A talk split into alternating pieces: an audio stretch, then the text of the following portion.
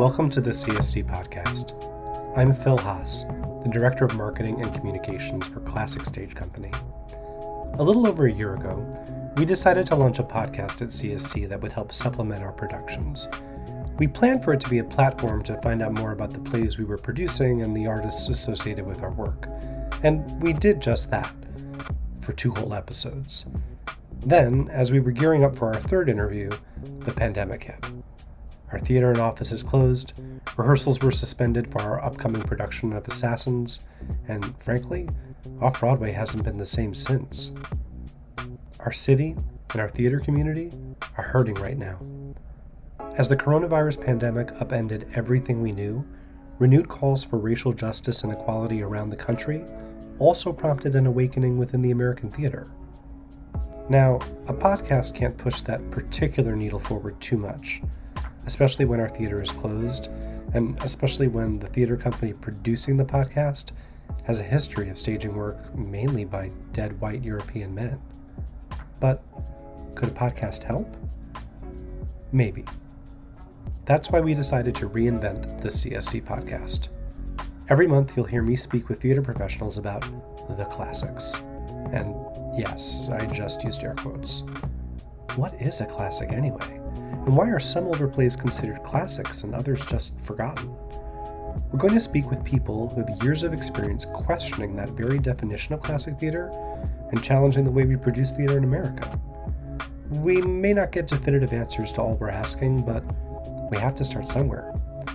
So, here we go.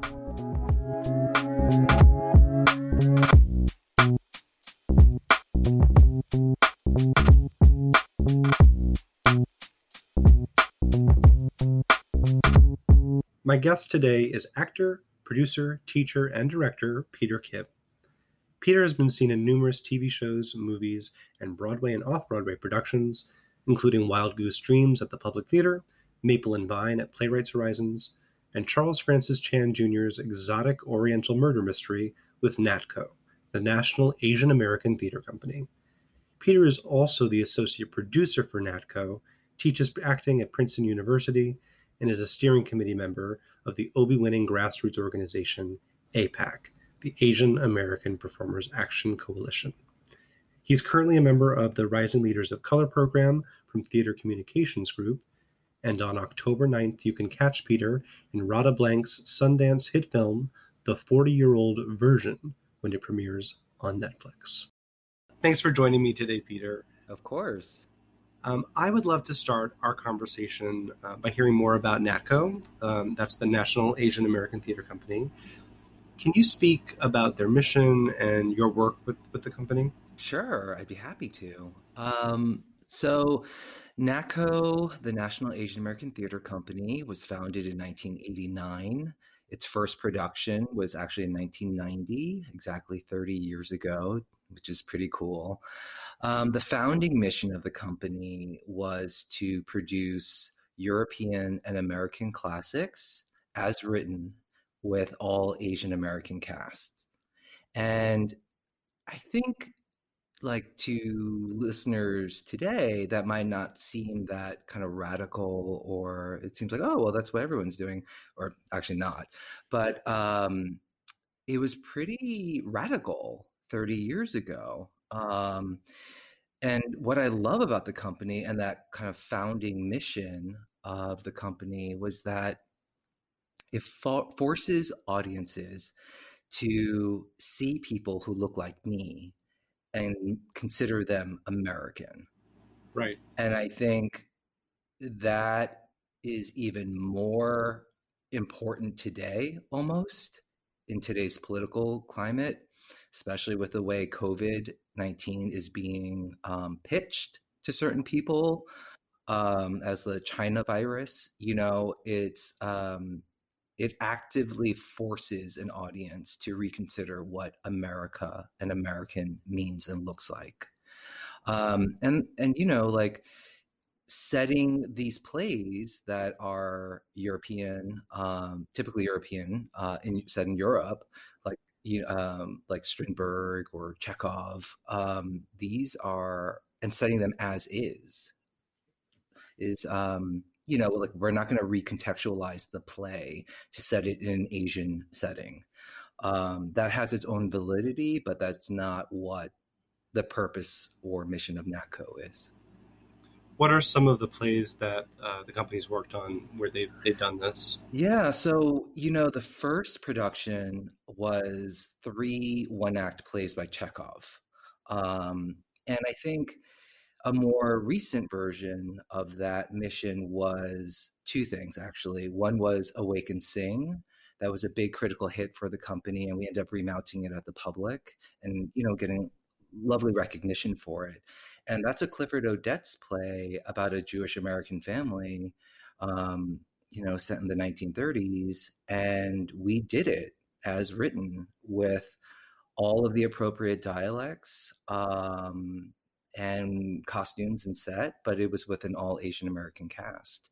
And then another example of it was our epic six hour theatrical extravaganza, uh, Henry VI, um, all three parts. Um, and that had a cast of, I, if it's if I remember correctly, 18 actors of Asian descent playing upwards of 100 roles. Um, and, you know, I remember like Stephen Brown Fried, who directed it, the opening moment of that whole extravaganza was all of the actors coming out on stage and just seeing that many actors of Asian descent doing Shakespeare was incredibly powerful and moving. And it was intentional on Stephen's part to, to kind of make this statement right off the bat. Um, and that was really, really powerful um, and really exciting and thrilling. And I think it really speaks to what NATCO is about. That's great. Um, I have a question about Awake and Sing. Mm-hmm. we can go back to that for a second. You know, something that CSC has faced in more recent years is um, every now and then we'll get pushback from audience members or from uh, just people in the community that are unhappy with the fact that we've cast something not the way they've always seen it for 100 years or 200 years. Um, and was there any of that with Awake and Sing? Did you experience any of that with audiences, or were they no, were they really embracing it? It's interesting. Um, we did Awake and Sing originally at Walker Space in 2013, I believe, 2013 or 2014, and some critics were kind of not down with it, which is a not that surprising, and b really freaking sad um, that there was a little bit of pushback. But you know, Bartlett Sher's production of Awakening at Lincoln Center had white actors in it that were not Jewish. Right. So what's the difference? You That's know what a I mean? really good point to make. Yeah. Um, so you know, there was some pushback, not surprising, um, but um, not really from our audience. That's really great. That's. I mean, I think that shows that people are interested in seeing things from more than just the same point of view that they've always seen these plays produced yeah. over time, which is which is good to see. One of the thrilling things about doing the remount at the public was that um, there were a lot of people who had never seen Awake and Sing ever before.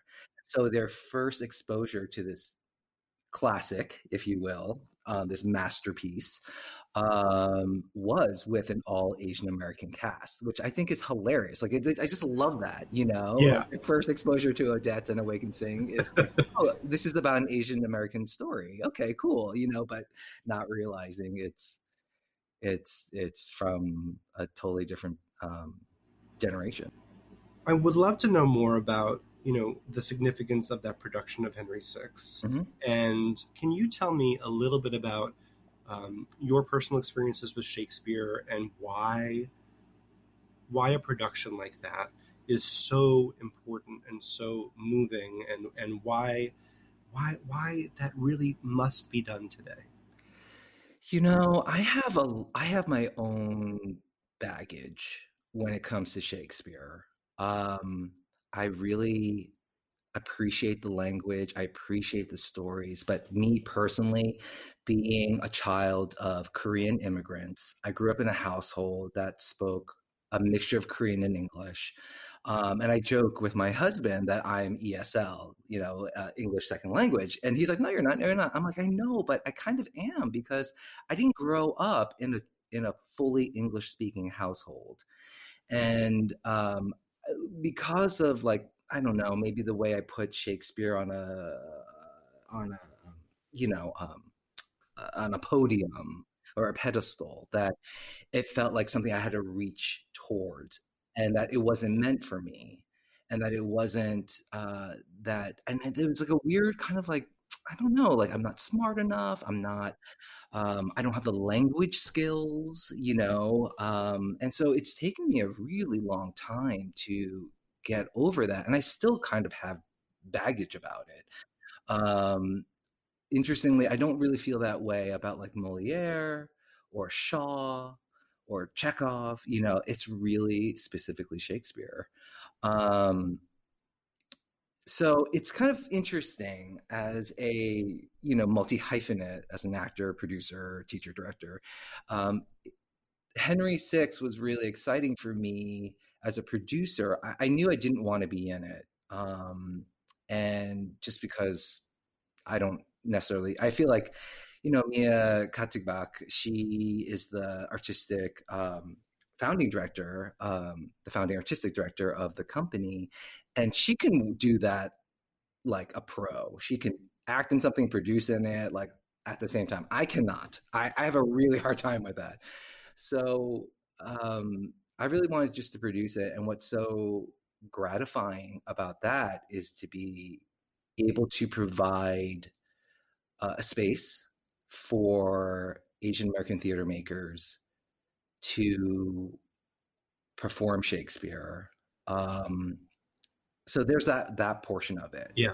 The other portion of it is, is literally the themes of that play. Yes. That play is about what happens when there's a vacuum at the top. I mean, you couldn't get more uh, relevant. Yeah. Uh, you know, it's timely. yeah. Like what happens when there's a vacuum at the top? Then everyone around him or her starts gr- trying to grab yeah. the power and it really doesn't serve the people. Um, so thematically that that production was was was thrilling. Um, it was also, I think, just in terms of growing as a as a producer, um, that was by far the most ambitious project that NATCO had ever undertaken, and by far for me as a, a producer of off Broadway theater, um, that was that was the hardest, most ambitious project I'd ever been a part of. How do you think productions like that help push that um, mission? Yeah, that mission, but also how, like how do they help people, you know, redefine the classics and really you know embrace them in a way that, that they haven't been able to before because that's not how they've seen them yeah. told? You know i've i've been really thinking about what a classic is and how to define a classic and what that means to me. And um funny enough i had like the analogy to fashion so like a classic little black dress for instance sure. you know and like classic designers that we think are classics like ralph lauren yeah. Carolina herrera michael kors you know what is it about that? And i and i think it's like first of all there's like a high level of quality. Um it can withstand trends. It's easily it's iconic but adaptable. Um and I I was thinking about that, you know, in terms of theater and what makes a classic, and I think it's similar. Uh, a classic is something that withstands trends, um, that is enduring, everlasting. You know, you can go back to that great turtleneck over and over and over again, as long as it's of good quality and well made and well structured. Um, for me, I think a classic also thematically is about um, really the hero's journey and providing catharsis for the audience. Um, I think, yeah, like I, am sort of, I'm really, I, I really am into structure, beginning, middle, and end, the journey, the arc.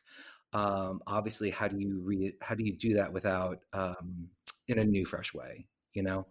Um, so I think casting a classic with an all Asian cast is a way of making something perhaps that doesn't feel relevant relevant again. And I think sometimes people use classic and classical interchangeably. Yeah, yes. And, and I think that's a that's a I think the word is a misnomer. Like yes. I think yeah. So um 100%. That, yeah. So, you know, we're just and I I'm I, and I love adaptations of the classics. I, I, I do, and that's another mission of NATCO, where um, Asian American playwrights uh, adapt a classic. Um, I, I, mean, I love that. I love that idea because you're essentially taking the DNA of the classic and reinventing it. Um, so I, I think it's really important because there are these beautiful, you know, typically European classics yes. that need to be made more relevant for what America looks like today, and in particular, New York. Um, I mean, we're, we're, both of our companies are in New York City, incredibly diverse um, communities, and which we are meant to serve. So, you know, I think for people who aren't accustomed to it, I'm kind of like, that's fine. You, that's fine. It's okay to be a little bit uncomfortable with it, but just sit with that. And why? And why does it make you feel uncomfortable? Well, especially because you speak to the fact that thematically, right? These plays, that's why they're they're classics in some ways because over time these same issues that the plays bring up that they right. they're still really current today. That's yes. why Henry VI or our production of Macbeth. That's why all of that still sits and resonates today. Yeah. So then why not also cast it and show it in a way that also represents that? Because these themes they affect all of us, especially mm-hmm. everyone. If we're if we're talking about issues that relate to New York and and the things that we're all experiencing here, you have to showcase then the the the, the breadth of people that live here in the city. Yeah. I mean, I, I really do believe representation matters. Um, you know, being a young Asian American actor in New York, uh, gave me one of my gave me my first job out of undergrad, um, and so I, I think, you know, there is a real impact when you feel like you're part of a community where you're welcome, where you see yourself reflected. I mean, this is the same thing that people are talking about about representation in film and television too why it's so important. Um, you know, being a working actor for like three decades now, um, sort of like my kind of, um, I'm fortunate enough to work a lot in commercials, and commercials are, you know, one of the few ways that actors can actually make a, a kind of like make make a pretty good um, salary. Yeah. Um, and somebody told me, and I think it's very true, that commercials are cast most um, commercials have to be cast to speak to their audience right now because they are selling to the consumer right now because they want them to buy their product right now. And so that's why you'll see probably the most uh, racial diversity or any type of diversity, like gen- um, sexuality wise, um, gender wise, um, in commercials because they have to appeal to the current market. And then the next probably would be television and then following that would be film and, and theater. So I think I think it's really interesting when you think about it that way. Um, and I think it's really important because theater can feel very exclusive. It can feel very not inclusive. Um, and people can experience microaggressions up the wazoo inside a theater by attending, you know. Um, and so it's really important. Uh, I think it's been proven. I think it was Doug over Doug Aibel at the Vineyard had said on a panel that when there is more racial diversity on stage, it automatically translates to more diversity in the audience. That was his experience yeah. as an artistic director, you know, running the Vineyard. And this is, I think he said this maybe 10 years ago. Yeah. Well, we've certainly experienced that a bit at CSC that mm-hmm. as we've diversified our casts and, and who people are seeing on stage, our audience has grown in in every possible way, whether yeah. it's uh, race, whether it's age, mm-hmm. um, and and also across class structures too. You know, right. we've seen people. It's not just for the wealthy to, to mm-hmm. come to the theater now, and you know, part of that is also making sure you're offering access points for people to come in, and so the tickets aren't always overpriced. But sure. it's also the programming and what you're offering there because it it speaks to people from you know, regardless of where they sit on on that spectrum. Mm-hmm, mm-hmm. I mean, definitely. I, I, come from a family that is really not in the arts at all. The only way, the reason why I even got my foothold in this industry is because I had an incredible mentor named Linda, who was my fifth grade music teacher. And she was directing Amahl and the Night Visitors as the Christmas show and she was like you should audition. I was like what are you talking about? I don't know even know what this means. So i did and um, she was literally my champion slash kind of pseudo manager slash second mother all the way from like grammar school through college until she passed away. And um, without her and her mentorship and her belief in me and my talent i wouldn't be where i am today. Um, and i this is a little bit off topic, but I, I feel like um, I am a huge proponent of mentorship, also peer mentorship. Um, and, you know, like Liz Swados was one of my mentors. Uh, Mia at NATCO is one of my current mentors.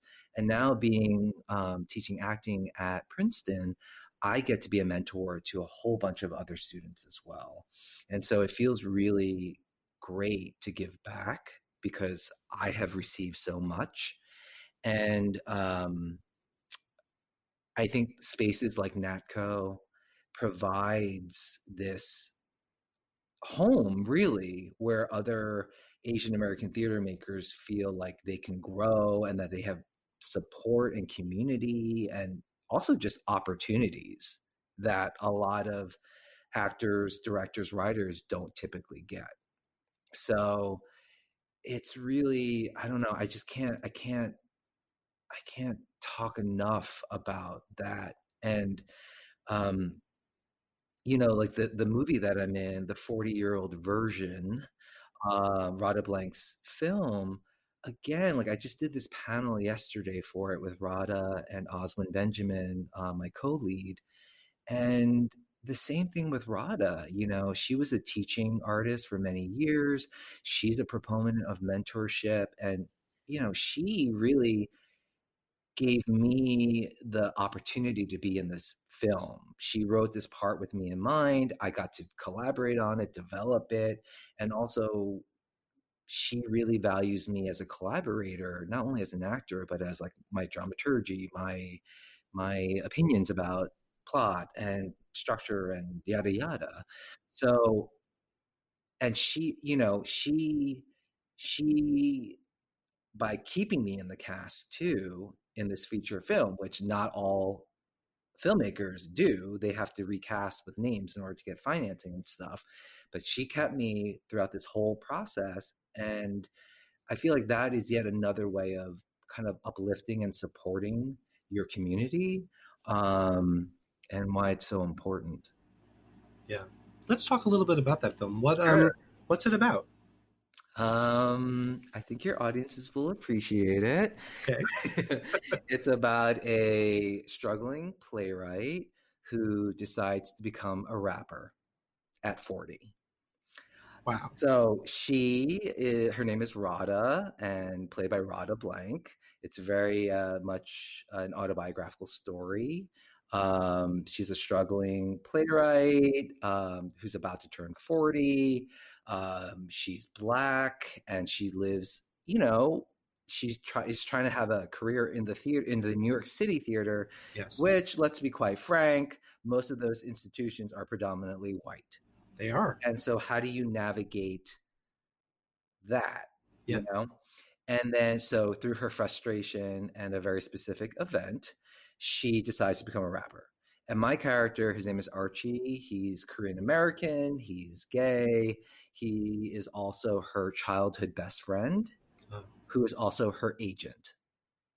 So, needless That's to say, slightly complicated relationship with very porous boundaries. so, um, it's really this kind of it's the movie is really a love letter to New York and to Radha's two loves, which are the theater and hip hop. And it's about finding your own voice. It's about finding what success means to you. And I think, like, especially being an artist in New York in the theater, like, you know, it's hard not to compare to other theater artists where oh they won an Obie or oh they're getting a production at CSC or oh they're getting you know like these markers that we kind of use within the industry to um, kind of say oh you've made it.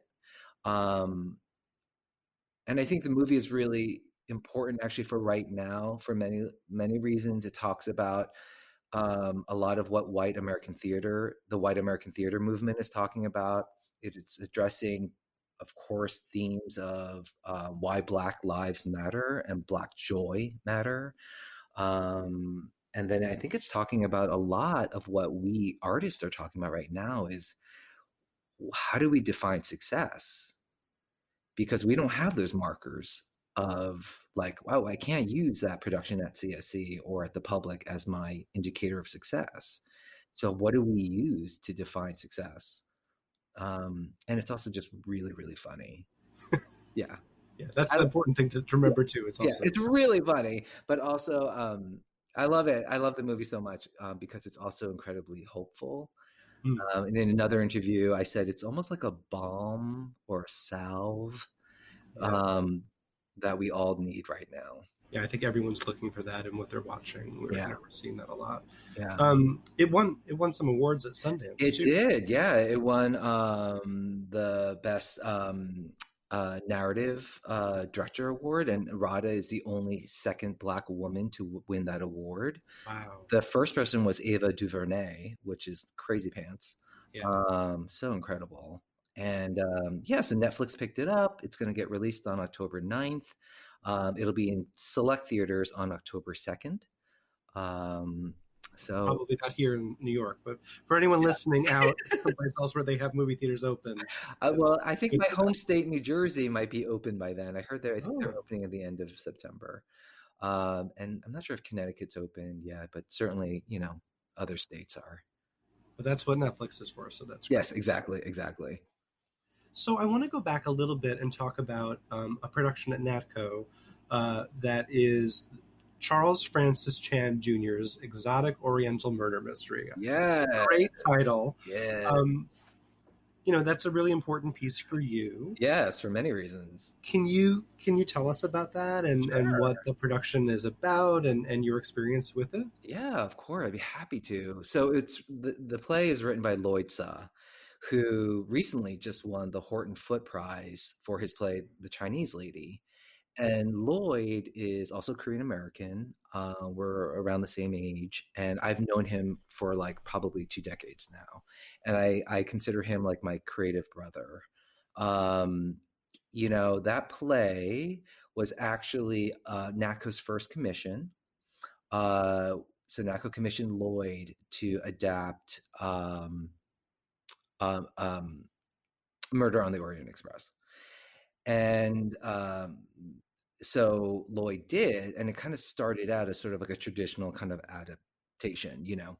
But then Lloyd got inspired and really took a turn. And so it's an ex it's crazy. How do I describe this play? It's uh it's it's really about oh man Okay, I should have I should have prepared better for this one. um, basically, so there's there's the real Frank Chin, who's somewhat a um, radical slash some could say problem, problematic figure in the founding of Asian American theater in this country, um, but it's loosely based on him and his own uh, sort of like Lloyd's own personal journey with having this sort of problematic father figure in a way because Frank Chin is kind of considered the father of Asian American theater, but he has lots of really problematic ideas and um, opinions about things, and so like what? What for example? Like, like um, you know, he's kind of known for ripping apart Maxine Hong Kingston um, for um, um, Woman Warrior. Um, he like and also ripping apart David Henry Hwang for for them essentially being sellouts. For them being like you're making theater you're for white people, not for your own people. Wow. Yeah. I mean, there might be some validity in that, but his tactics are real aggressive. Yeah. Um, I don't know. Some people might call it cancel culture, what we call cancel culture now. Um, so I think part of it was Lloyd's exploration of like how do you deal with that? Because yeah, and he and Frank Chin wrote plays like some of the first ever Asian American plays, um, and so and Frank Chin is still alive today, you know. Um, so it was sort of, and then also about um, Charlie Chan. So the you know the fictional character of Charlie Chan and how problematic that yes. character is, and because for your audiences who may not know, Charlie Chan was um, a character, a fictional character of a like a murder mystery character, not unlike Poirot, yep. who is um, who was played by a white man in Yellowface for for a very very long time. Far too long. Far too long. And um, so it's sort of lloyd's examination of that relationship you know frank chin's the fictional frank chin's relationship with that charlie chan um, who is sort of he has this love-hate relationship with charlie chan obviously and so um, i think lloyd was really interested in exploring grappling with the history actually and and you know racial representation of um, Asian Americans in this country. And yet he was able to talk about these really heavy, crazy themes in a very comical way. Yeah. Because uh, it's, it's like fun, zany. It's zany. It's fun. It alternates between. It's very meta. Like it alternates between like the reality and then the play reality, and then um, it's really fun um, and funny and um, you know, I had the so I originated one of the roles in it in the NATCO production and also produced it. Um, and then when uh, this is in 2016, I had taken a heart out from the acting industry because of personal reasons and also just hitting a plateau in my career. I was like, this is terrible. I hate my life. I'm, I'm out of it. I'm out of here. So I did. And like literally the next day, I got a call from my director friend, Susie Agins, who teaches at Princeton. And she was like, hey, one of our, um, uh, inc- one of our uh, rising seniors proposed Chan, um, Charles Francis Chan Jr.'s Exotic Oriental Murder Mystery, as their thesis project. And we and she's like, I think you'd be a great person to direct it. And I was like, I have no idea what you're talking about. I've never directed in my life. What? So then we we met for coffee. We talked about it. She convinced me, and then I interviewed for it, and I got it. And it actually ended up becoming. It's like the first time on Princeton's campus where it was a predominantly all Asian cast telling this Asian American story. And the play, the production was a huge hit um, or whatever hit. You know, it was like no, it like it it really spoke to a, a, large part of the Princeton community, which is like twenty three percent Asian or Asian American. And we had sold out performances, um, and it really spoke to the community. And because that experience went so well, I was invited to teach acting there.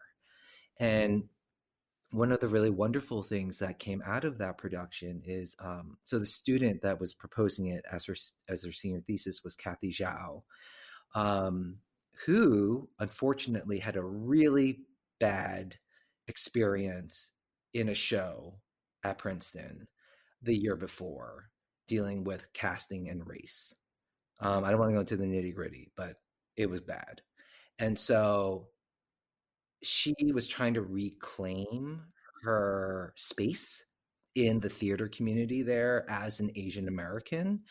And so she ended up founding the first Asian American student theater group on campus. Her and um, uh, two other um, Asian American students. So it's really like, and you know, I, I keep on like uplifting NATCO because I, I, it really has affected my life in so many ways. And so, you know, like obviously NATCO providing this opportunity for Lloyd to adapt a classic and which I got to originate a role and produce, which then led me to directing it at Princeton, which then led me to teaching at Princeton.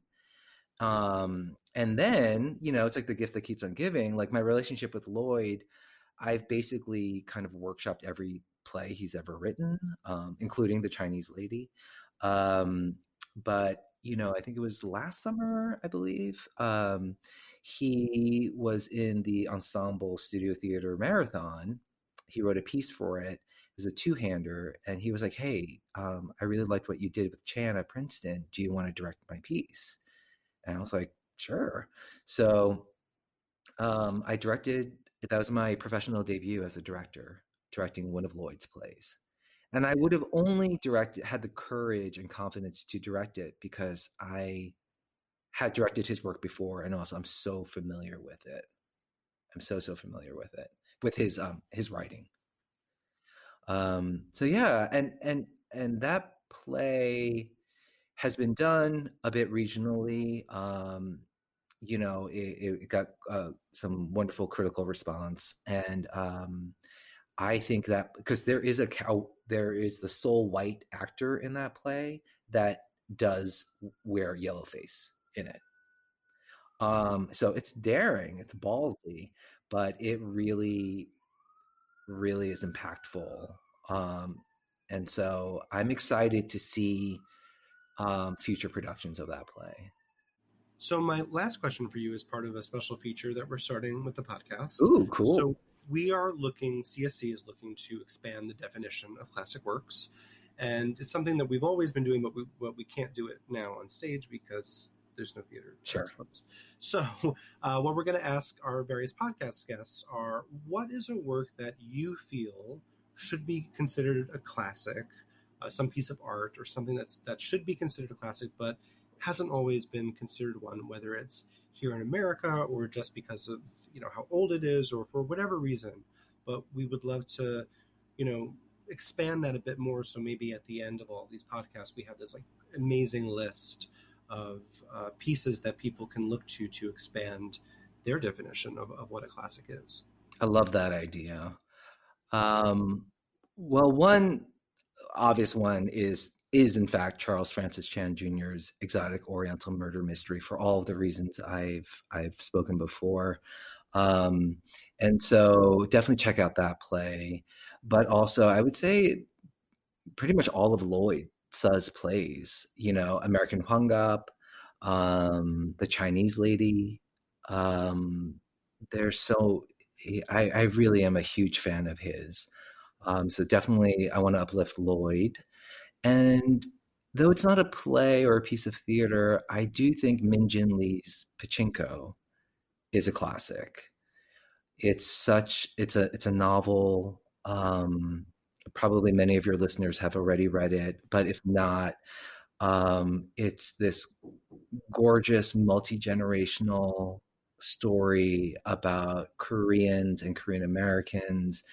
Um, as a Korean American, I am embarrassed to say I did not know so much about Korean history um, that I learned through the book, especially Koreans um, at, you know, like in the early 1900s, who were trying to pass as Japanese, mm.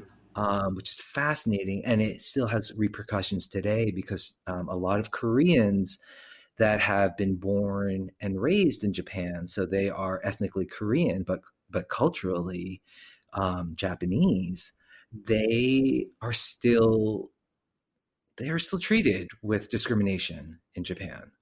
Um, you know, even if you're born in Japan and you're ethnically Korean, you cannot you get a different type of passport. Um, so it, it's it's a fascinating story, but ultimately told through through one family. Um, and What's it, the plot of, of that? It really follows like this one family at the beginning of like the 1900s and then how like generation after generation like how you see them progressing and moving forward in in their lives and so you you see different generations um coming about. So you get you get to learn not only about what it was possibly like in Korea when the Korean War was happening, but earlier than that, and then more to present day. Um, and it, it's it's so sparsely written, but what's incredible about it is like it's so sparsely written, but it's it packs such an emotional punch. Um, and I think to go back just to thinking about what a classic is, I think yeah. that is one of the not requirements, but one of the things that I define a classic that there is a strong uh, vernacular or or strong um, written style. Like a you know Shakespeare is very clear. Chekhov, Pinter, Pinter, you know Shaw. Um, so many um, so that there's a distinct writing style and voice um, that has a universal theme though told in a very specific circumstance. Um, and pachinko by, is definitely a book that I, I, plan on reading again and again and again. Um, and it's actually being adapted i believe into an apple tv series. Yeah it's been a it's, that's been talked about a lot. I think it won a bunch of awards yes. the past few years so. yes um, I think you know more and more people are becoming familiar with that work. So that's that's a great one. Yeah, and you know Min Jin Lee is also Korean American. Um, has a very um, active um, social media presence. Um, I've had the good fortune of meeting her on occasion, and um, she's also just a lovely human being that also really understands what it means to be um, a BIPOC person, uh, you know, being BIPOC in America um, and navigating um, predominantly white spaces as a person of Asian descent. Well, I hope all of our listeners can read that and also uh, check out those other plays that you mentioned as well. I can't thank you enough for joining me today. I think this has been a wonderful conversation, and I hope I hope our audiences have, have gotten as much out of it as I have. So it was a delight, Phil. Really, it's such a pleasure to spend some time with you. And um, I hope you and everyone that's listening is staying safe and healthy. Me too. And, and hopefully we'll see you in person at CSC sometime soon. Definitely. Fingers Definitely. crossed. Exactly. All right. Thank you so much. Thanks, Phil. Thanks for listening to this episode of the CSC podcast. I hope you'll join us again. And if you want to get updates and find out when new episodes are released, be sure to hit that subscribe button and follow us on iTunes, Google Podcasts, Stitcher, Spotify, or wherever you listen. Again, I'm Phil Haas, and we'll be back next month. Take care.